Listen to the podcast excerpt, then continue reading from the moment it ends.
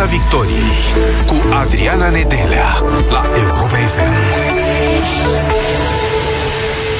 Vă salut, bun găsit! Suntem în direct și pe pagina de Facebook Europa FM, așadar ne puteți vedea live din studioul Europa FM. Salutări tuturor!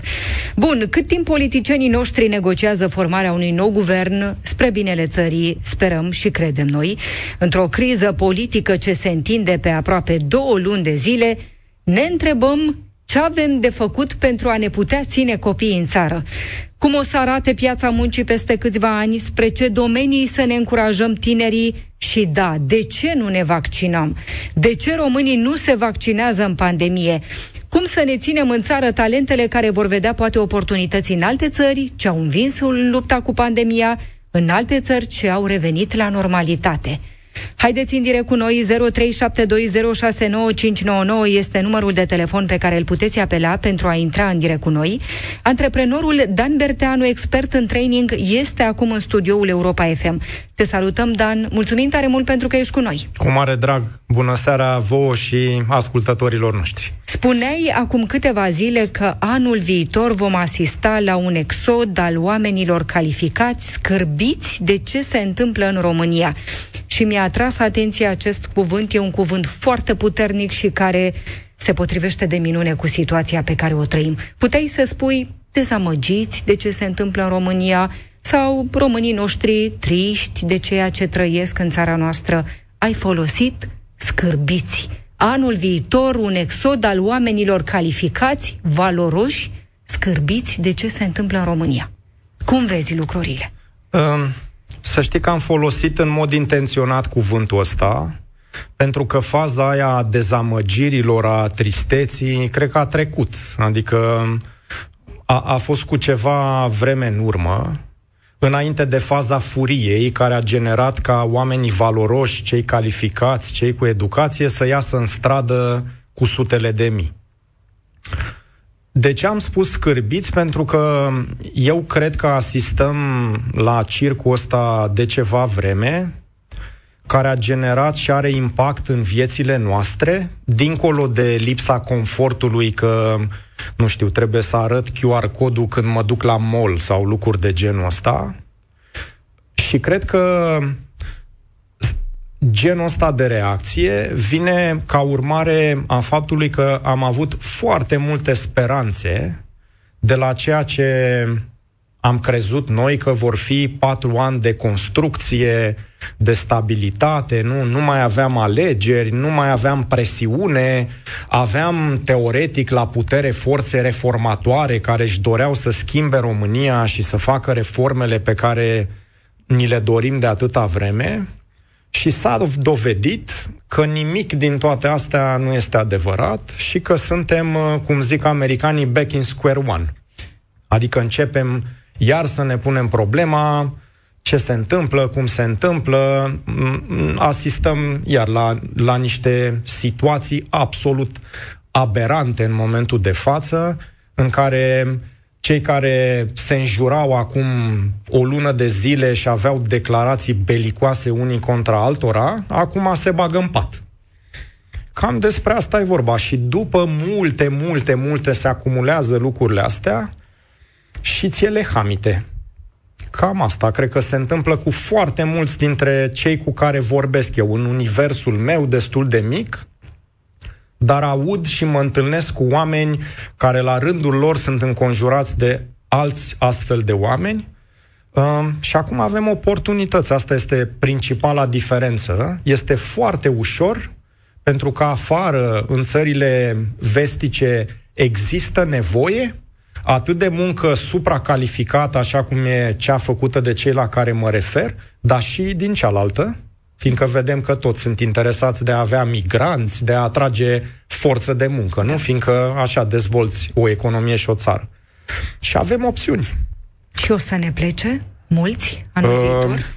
Chiar citeam acum uh, și mi-a plăcut felul în care a fost pusă problema. Cred că Oana Moraru a scris în, în Republica, dacă nu mă înșel, că acum vine al patrulea val, după cei care au plecat, nu, căpșunarii, că eram peiorativ, rădeam de ei că să duc să muncească, să fie sclavi la alții, Uh, a trecut asta, au, uh, s-au dus cei care uh, erau mai bine calificați, au plecat asistentele medicale, nu? Să îngrijească bătrânii altora, că aici nu erau plătiți cum trebuie sau nu erau apreciați.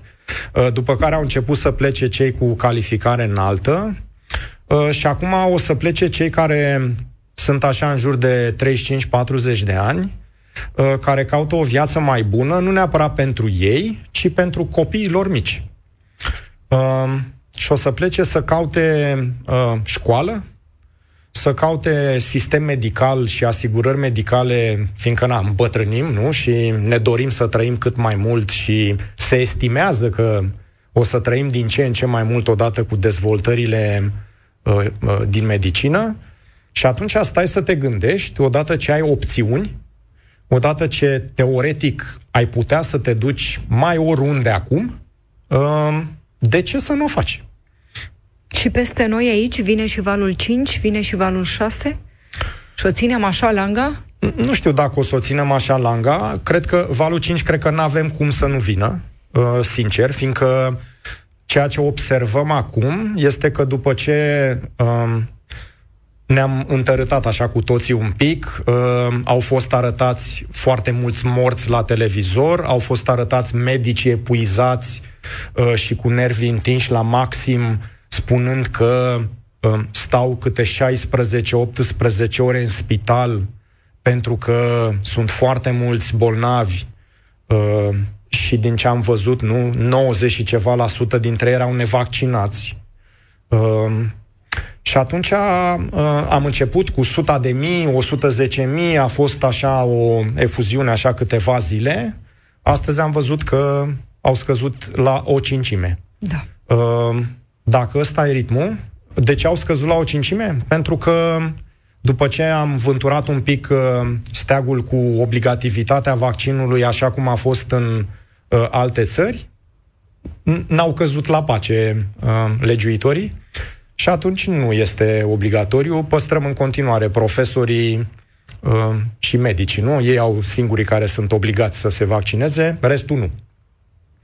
Și atunci chiar discutam cu un coleg antreprenor, uh, am început să avem presiune de la clienții noștri care ne spun nu mai îmi trimite un om tehnic sau un om de suport sau chestii de genul ăsta dacă nu este vaccinat.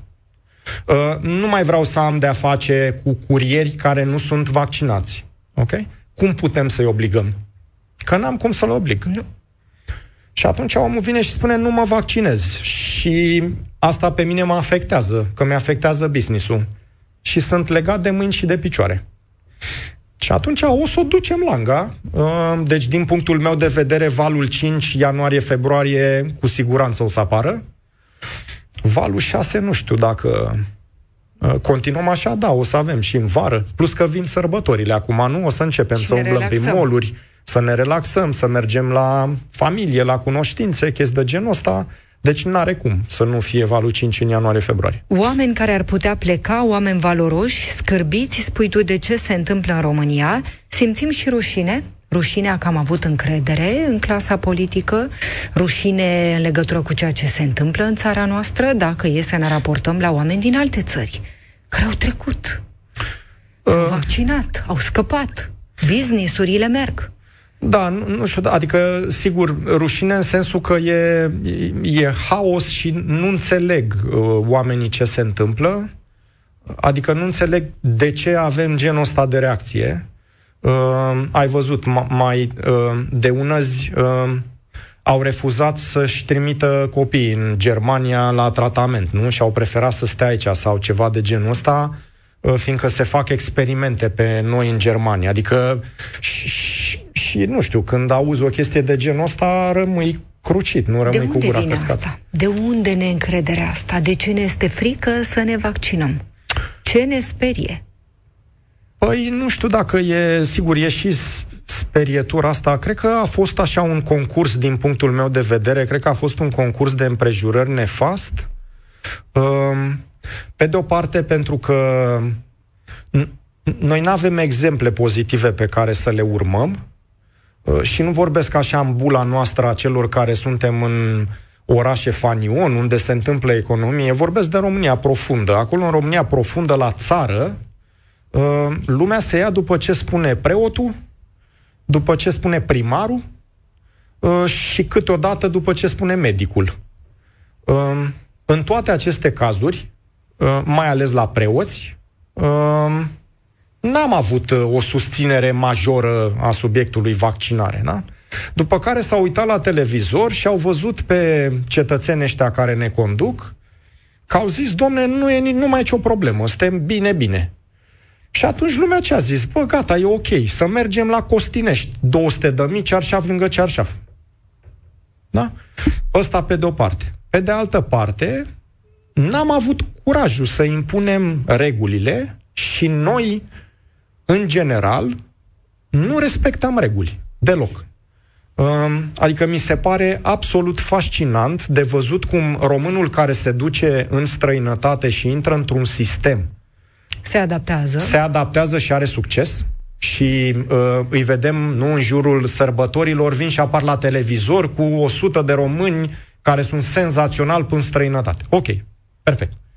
E, când se întorc acasă, parcă intră dracu în noi și ne adaptăm instantaneu la sistemul ăsta, în care treci linia continuă, arunci pe jos, dacă îți dă la cu ghiontul, îi dai în cap și așa mai departe. Nu știu ce se întâmplă, e departe de a înțelege. Dar cred că toate lucrurile astea ne împiedică să avem o abordare rațională asupra problemei și să fim mult, mult uh, afectați de subiectul ăsta. Ce facem? Cum ne ținem copiii în țară? Dacă acum ar veni la tine, ai o experiență foarte mare în trainingul prin joc, vreau să vorbim și despre școala românească, școală prin joc, dacă putem avea vreodată, și școala online. Dar dacă acum ar veni un copil la tine, sau poate copiii tăi, da. și ar spune, tată, nu mai pot, vreau să plec. Cum ai putea să-l ții în țară? Ai avea un argument să-i dai? Uh, sincer, uh, nu știu, probabil că aș putea să inventez unul, dar am avut întrebarea asta atât de la copiii mei, cât și de la studenții cu care lucrez pro bono de mai bine de 10 ani uh, prin asociațiile studențești de prin facultățile din București și de prin țară. Um, și nu le spun să stea. Adică eu chiar îi încurajez să se ducă și să încerce să vadă dacă în altă parte Uh, se potrivesc mai bine și își găsesc calea din două motive. Pe de o parte, eu cred că a rămâne aici fără să încerci să vezi dacă e bine și în altă parte e păgubos pe termen lung, fiindcă s-ar putea să rămâi cu regretul că n-ai încercat.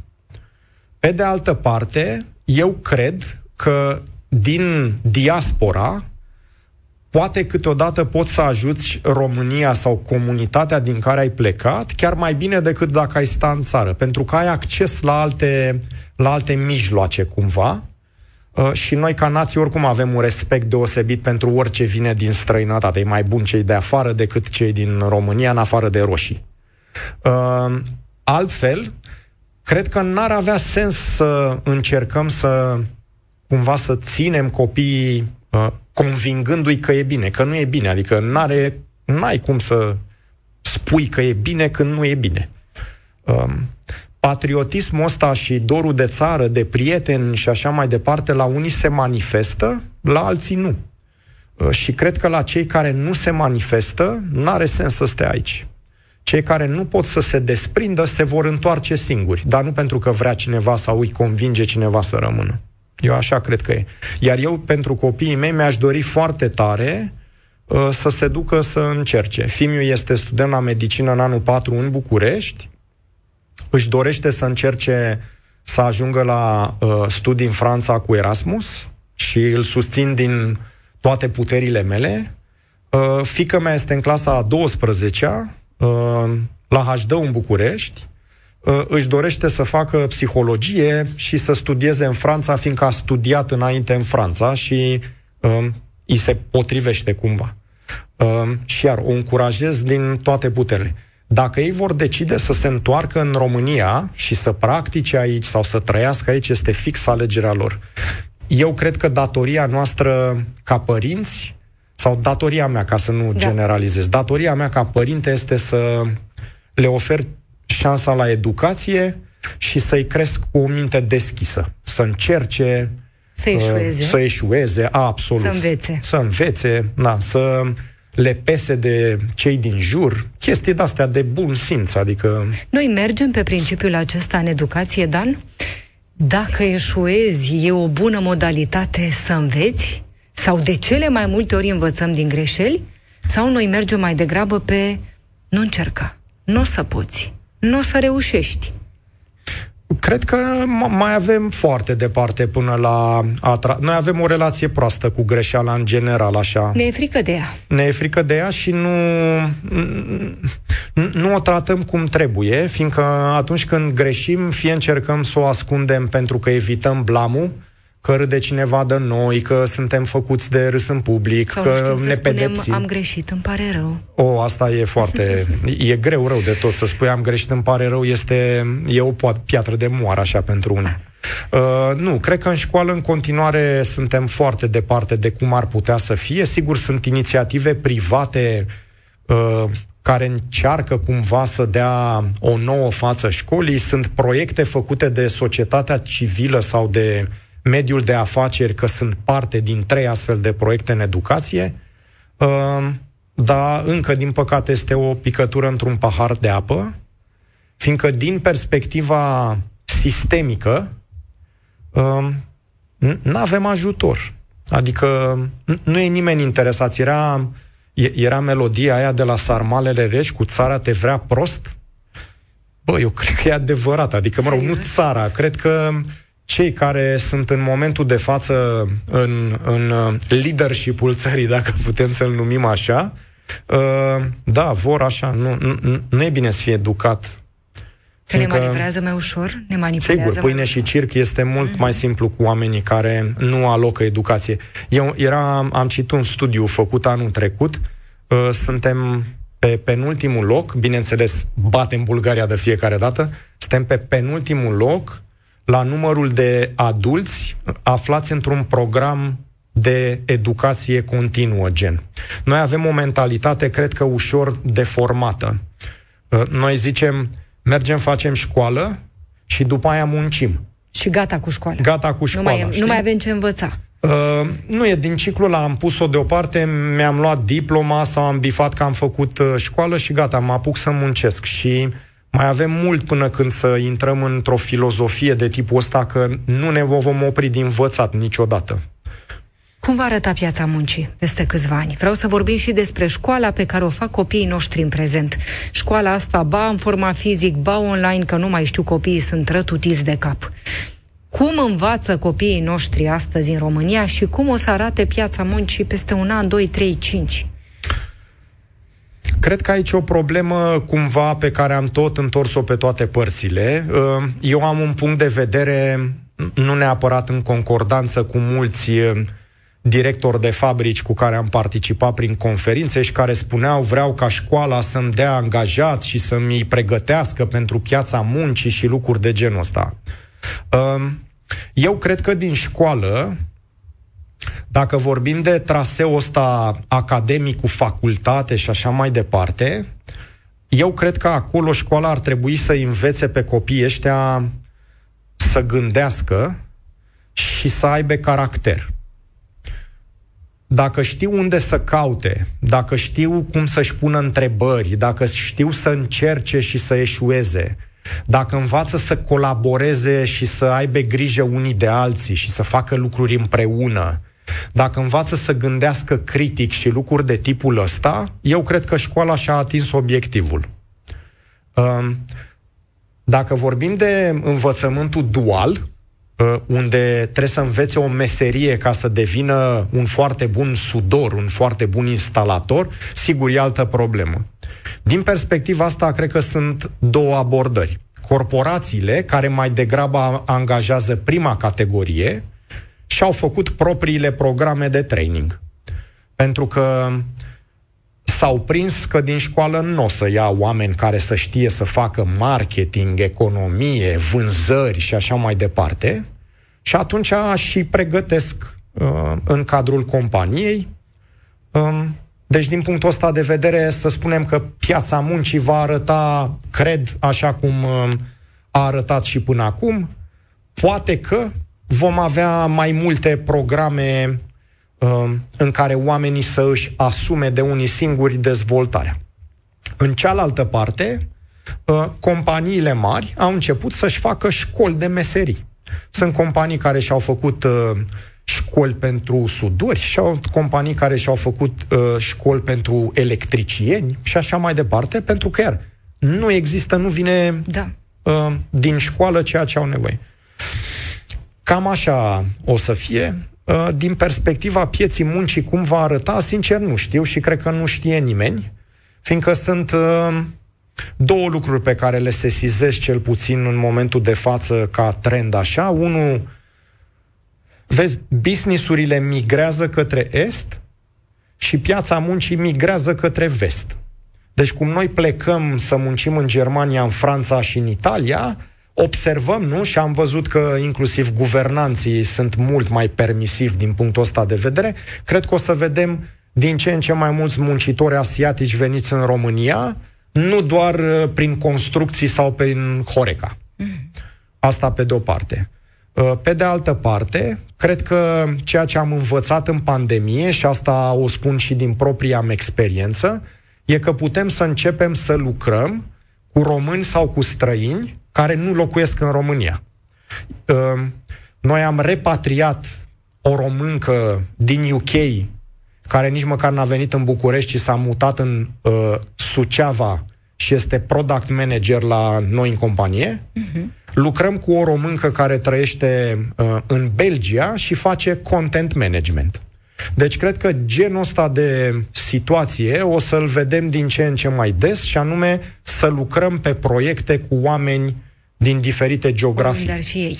Continuăm discuția noastră. Antreprenorul Dan Bertanu, expert în training, este alături de noi. Vorbim despre cum să ne ținem copiii în țară, talentele, oamenii valoroși, oameni care poate o să găsească oportunități în alte țări, ce au învins în lupta cu pandemia și poate au revenit la normalitate. Dan Bertanu vorbea despre oamenii calificați care ar putea alege să plece din țară scârbiți, spune el, de ce se întâmplă în România. Vrem să intrăm în direct și cu voi. 0372069599 este numărul de telefon pe care îl puteți apela. Mergem la Daniel acum, este alături de noi. Te salutăm, Daniel. Bună seara, bună seara tuturor. Te ascultăm. Uh, vă ascult de ceva vreme și uh, lângă dumneavoastră este un uh, domn pe care îl respect și, într-adevăr, uh, ascultându-l am înțeles uh, are câte une, are unele, a, a spus unele adevăruri și are dreptate, dar uh, sunt și unele chestii pe care noi ne împotmolim în ele. Uh, vorbim despre copiii noștri care în momentul de față, ca și în cazul meu, uh, noi, cei mari, hotărâm să plecăm din țară. Copiii până la 14-16 ani nu prea știu eu de, ei despre ce este vorba copiii vin cu, merg cu părinții împreună. Eu sunt plecat de șapte ani de zile în Germania. Lângă mine am mai adus încă cinci familii. Wow! În momentul în care am, aj- în momentul în care am ajuns în acel sătuc, nu știu dacă eram trei români sau patru români. Și acum? Dar uh, suntem cel puțin, cel puțin vă spun sincer, 60 de persoane. Sătucul este cât, un, un sătuc având câți este, oameni în total? uh, puh, să vă spun câți oameni în total. 5.000 de fumuri. Aha. În jur de 5.000 de fumuri. Cum vă este acolo? Uh, sunt chiar acum în momentul de față înapoi acasă, la părinții mei. Uh, mai am 10 km și ajung la ei, pentru că doresc să iau la mine în perioada sărbătorilor și am început să vin de acum pentru că Până acum, doi ani nu am, nu am putut și m-am grăbit uh, să pot să vin să iau mai repede. România uh, din Germania, cum se vede? România din Germania? Uh-huh. Oamenii sunt foarte încăpățânați la noi și foarte ascultă foarte mult internetul, ascultă foarte multe păreri. Eu m-am lăsat injectat pentru că eu vreau să meargă afacerea în care lucrez eu, în care primesc banii. Eu nu vreau să se închidă. Nu trebuie să mergem cu gândirea că nu ne cumpărăm libertatea. Nu de asta. Nu asta este, despre asta este vorba. Noi vrem ca afacerile să meargă. Eu vreau ca afacerea patronului meu să meargă, să-mi plătească banii. Soția mea lucrează într-un camping de 5 stele, cu bazin descoperit, cu bazin acoperit, cu masaj, cu cinema, cu saună, cu tot, tot, tot. A primit în perioada pandemiei șapte luni de zile aproape salariu întreg, fără să lucreze o zi. Acel om își respectă angajații. Vă Ține la gândiți, angajații lui. vă gândiți vreo secundă să reveniți în țară? Momentan nu. Pentru că îmi merge foarte bine. Într-adevăr, muncesc. Nu mult. Adică nu foarte mult. Muncesc. Am două servicii, unul cu normă întreagă și unul cu jumătate de normă. Revin la copii, că Da. acesta este subiectul. Băiatul meu are 16, 16 ani. Și încercăm de acum, de 2 ani de zile, să încearcă cu el să vedem pe ce meserii poate să meargă. Sunt cel puțin 200 de meserii în Germania pe care poți să te duci. Și să vă dau o, o meserie, un exemplu de meserie care la noi nu știu dacă există, poate greșesc. Hornar. Profesională de hornar 3 ani de zile. La noi nu cred că există în țară. De aceea sunt atâtea case care ard, de aceea sunt atâtea locuințe care explodează și așa mai departe. Pentru că fiecare își curăță hornul cum vrea el și când vrea el. Mulțumim Și cum tare știe mult, el. Daniel. Îți mulțumim tare mult că asculti Europa FM. Mulțumim pentru că ai intrat în direct cu noi. Uh, Lucian ne așteaptă și imediat vorbim, Dan, despre ce spun ascultătorii noștri. Te salutăm, Lucian. Avem foarte multe telefoane. Te salutăm.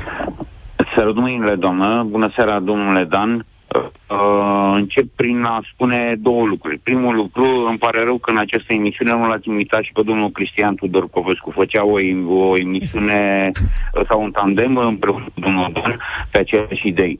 Sunt doi oameni super, uh, eu unul sunt ascultător de câte ori uh, am ocazia. Al doilea lucru și care de fapt ar trebui să fie primul, aș îndemna toți românii care intervin la orice post de radio să îndemne cu toți ceilalți români să meargă să se vaccineze. Am părinții vaccinați, am socrii vaccinați, sunt vaccinat, urmează să sfârșitul săptămânii acesteia să mă vaccinez cu doza a 3. Suntem super mega ok. Dragi români, duceți-vă și vaccinați-vă. Este singura noastră șansă. Și e singura șansă ca ai noștri copii să învețe în format fizic la școală, să meargă normal la Exact, doamna școală. dragă. Am, am, uh, sunt și blag, și Se întrerupe și nu te auzim foarte bine. Nu te auzim foarte bine, Lucian. Spuneam, mă auziți? Încercăm. Acum, te rog. Ok, spuneam că am șapte nepoți, dintre care uh, sunt câțiva care sunt la clasa pregătitoare, la grădiniță și clasa întâi. A fost uh, 2020, a fost un an extrem, extrem de greu și se pare că și 2021 va fi la, la fel de greu. Ro- uh, copiii noștri, copiii noștri vor pleca toți, Uh, sunt mult mai destupați. Până generația, cea care acum au uh, 8 ani, 9 ani, 10 ani, uh, nu vor ajunge să, aj- să ajungă la, la, la maturitate, noi românii vom fi sortiți în continuare ca acești bravi conducători să-și bată joc și să ne vrea, așa cum spunea și invitatul nostru, să ne vrea de obitoci. Generațiile actuale, uh, cele mici, uh, vor pleca. Vor pleca din țară până nu vor ajunge ei să conducă această țară, să va aibă altfel de viziune față de ceea ce uh, avem noi, cei de 40, 40 și puțin de Mulțumim ani. foarte mult, Lucian. Mulțumim mult pentru opinia ta și pentru că ai fost cu noi. Iulian, te salutăm. Te salutăm, Iulian. Bună seara! Cum vezi tu? Nu? Te rog. Da, deci uh, legat de discuțiile dumneavoastră din seara asta, aș vrea să fac și eu niște observații. Vă rog. Uh, Este vorba în primul rând de uh, declarațiile politrucilor care le fac tot timpul uh, neclare, nesigure, neserioase, nepertinente sau impertinente, nu știu cum să le numesc. Uh, vă dau un exemplu simplu. Ca fost prim-ministru sau ce e organul la Orban, nu poți să vorbești, să spui în public tu că nu are eficiență, pentru că tu nu ești în măsură să spui, tu, tu ești prim-ministru, ești un politruc, deci spuneți că declarațiile acestea, de fapt, uh, sporesc da, de încrederea oamenilor. Populația ne foarte mult. Cum să ne ținem tinerii în țară? Ce să facem pentru a ne ține oamenii valoroși în țară? Uh, să, să ne pese, să ne pese și să învățăm meserii. Da? În familia mea cineva este pedagog, da? O să dați ca puțin că am făcut Este pedagog, da? Și îi învață să citeze ce? Nu mai este de nu mai este contemporan ce s-a întâmplat cândva. Da? Deci nu mai este contemporan. Noi avem nevoie de brațe de muncă la propriu. Mulțumim tare la... mult, Iulian. Mulțumim pentru că ești pe frecvențele Europa FM și pentru că ai intrat în direct cu noi în această seară. Dan, ne spunea mai devreme Daniel că a ales să se vaccineze pentru că vrea ca firma patronului să meargă, pentru că vrea ca el să aibă un job, să-și poată ține copiii acolo în Germania. Și ne povestea despre românii pe care i-a adus alături de el, oameni valoroși, cinstiți, care muncesc acolo în loc să fie aici la noi în țară. Sigur, cum spuneam și noi, oameni care s-au dus să muncească acolo, uh, care acolo își plătesc taxele, în loc să le plătească da. aici, uh, își cheltuie banii acolo, și s-au integrat în sistem, că asta e problema fundamentală. Dacă îi creezi sistemul, omul se încadrează și se um, adaptează sistemului. Noi nu suntem greșiți ca nație sau lucruri de genul ăsta. Am avut, în schimb, um, neșansa și nici nu prea ne pricepem să alegem pe cine nu trebuie de fiecare dată. Nu știu, avem cu obstinație, alegem greșit. Um, Cum altfel, putem? Da. Uh, voiam să spun că da? mi s-a părut foarte valoros. Daș, și, uh, să mergem să ne vaccinăm. Uh, sunt foarte bucuros că atât eu cât și nevastă mea avem a treia doză de vaccin făcută. Peste o săptămână urmează fimea, fimul fiind student la medicină s-a vaccinat cu a treia doză mult înaintea noastră, deci din punctul ăsta de vedere absolut ar trebui să încurajăm cu toții vaccinarea. Da. Cum să ne reconstruim încrederea, Dan, pentru a putea reține tinerii aici în țară sau poate cine știe să-i convingem să revină, să se întoarcă? O pornim de jos, de la bază sau atacăm capul? Ce facem? De unde o luăm? Da, cred că din perspectiva asta cu atacatul capului nu se poate. Uh, deci nu avem cum de sus în jos din păcate. Cred că ar trebui societatea civilă să inventeze și să financeze o școală de președinți. Uh, ar fi o inițiativă, cred. Uh, cred însă că avem șansa să conectăm comunități de jos în sus, unde oamenii să se simtă bine acolo în comunitatea lor, așa cum se întâmplă, nu știu, în Reșița, în Oradea, în Buzău, acolo unde un primar uh, a început să facă chestii să atragă bani europeni, să schimbe fața urbei și cred că asta este singura șansă pe care o avem, să avem multe astfel de comunități locale care la un moment dat să se unească între ele și să înceapă să pună suficient de multă presiune pe conducători, uh, ei fiind la marginea imperiului, ca să spun așa, în momentul de față. Cred că asta este singura noastră șansă. Din nefericire însă, o să ne ia foarte mult timp. Uh, pentru că de jos în sus necesită timp și anduranță. De sus în jos e mai rapid, însă ai nevoie de sacrificiu, ai nevoie de voință, ai nevoie de curaj. Uh, cred că o să fie interesant să ne uităm la ce face Maia Sandu în Republica Moldova, că tot râdeam de ei că sunt mai în spatele nostru și mai sărăcuți cu Duhul. Uh, s-ar putea să avem de învățat. Să ne pese, cu alte cuvinte, așa cum spunea Iulian mai devreme. Mulțumim tare mult, Dan Bertanu. Te mai așteptăm în studioul Europa FM. Oricând, cu mare drag. Antreprenorul Dan Bertanu, expert în training, a fost alături de noi în această seară. Ne revedem săptămâna viitoare. Urmează știrile. Rămâneți pe Europa FM. Piața Victoriei cu Adriana Nedelea la Europa FM.